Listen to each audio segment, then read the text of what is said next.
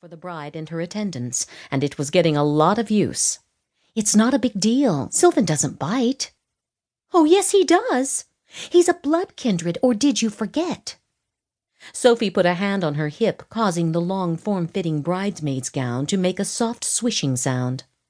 She had to admit the deep emerald color looked great with her green eyes, and the cut was very becoming to her hourglass figure.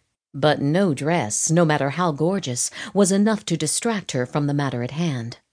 I mean, he's got fangs, she pointed out, still glaring at her sister. Honest to God, fangs. Yes, but they won't get sharp enough to pierce flesh until he finds a woman he wants to mate. Gillian Holmes, an old high school friend who had also been drafted or called as a bride to the Kindred mothership, smiled smugly and adjusted her neckline. Her bridesmaid's gown was a deep violet, which went well with her tan skin. Green and purple were holy colors to the kindred, the colors of the sacred grove where Olivia and Baird, the kindred warrior who had called her, were about to say their vows. Sophie shot the other woman a resentful look. Gillian had been no more than a passing acquaintance back when they all attended Hillsborough High.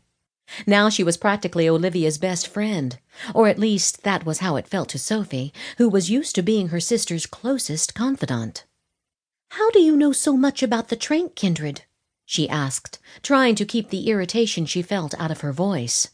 I thought you were called by two of the twin kindred. I was, and you'll never meet a sweeter pair of guys than my two hubbies, Jillian giggled.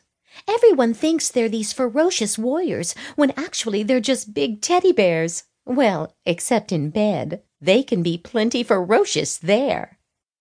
How nice for you, Sophie said dryly. But I still don't see how you can know about blood kindred when your husbands are twins. Oh, that! Jillian made a shooing gesture.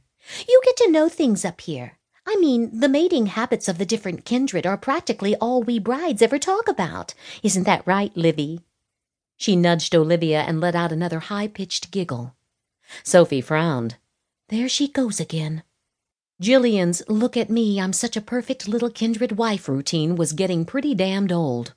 It was enough to make Sophie wish she'd never heard of the kindred. Although if she hadn't, she and the rest of the people on Earth would probably be dead or enslaved.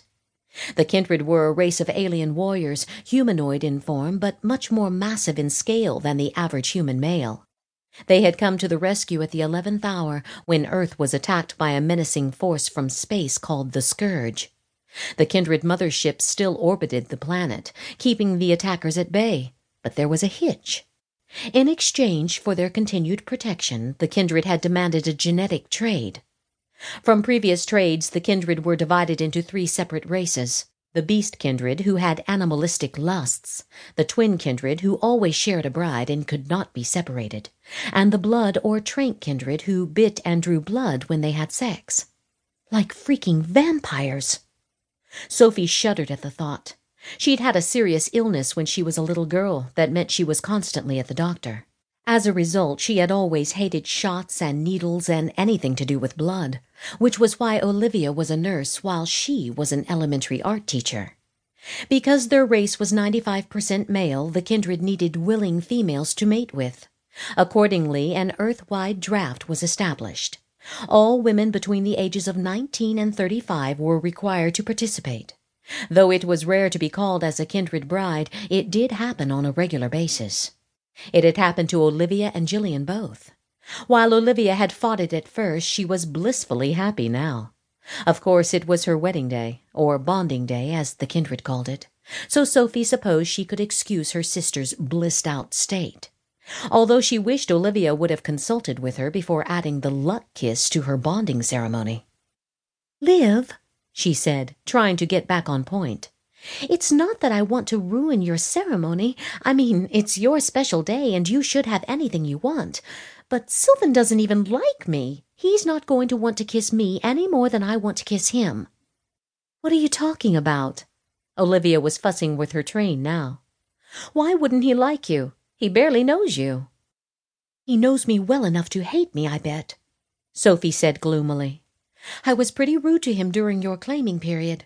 I was so angry at Baird for trying to take you away from me, and, well, I kind of took it out on Sylvan.